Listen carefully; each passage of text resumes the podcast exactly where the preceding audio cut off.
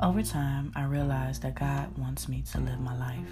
The best gift He's given all of us is free will.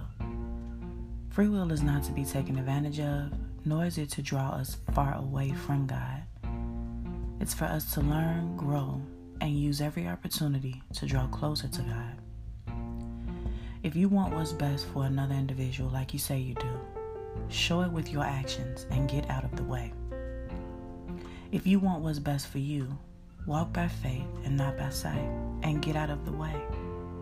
I say this because more than rare, you can get in your own way, not the devil or anyone else, but you. A lot of times we get in the way and don't even realize it.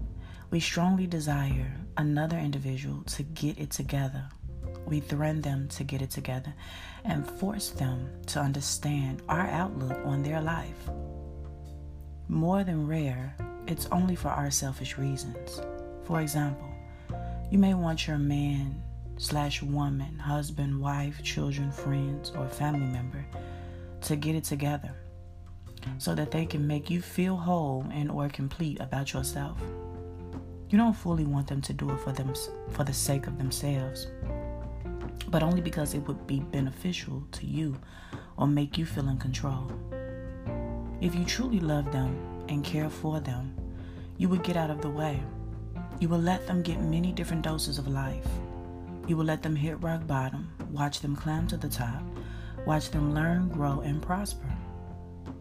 You will witness how they transformed from reckless, careless, and selfish into a compassionate, wisdom filled, loving individual. However, you have to get out of the way so that they can find their way.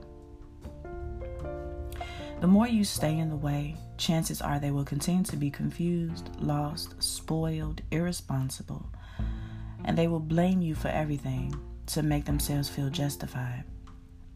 For example, imagine being on a crowded bus. Everybody is in everybody way. Now, when someone shows a sign that it's time for them to get off, you have to get out of the way. Or you might just have to step off the bus yourself to get completely out of their way. Now imagine if you don't get out the way, things begin to get hectic. They lose control, and whether you want to admit it or not, it drives you insane. Not only that, but they will end up with you in a place they have no business at. It may be a good place, but because they didn't experience that space to walk their own path without anyone in the way, they will take advantage of it. I say all of this to simply say, once more, get out of the way if you want those who are dear to your heart to find the right way.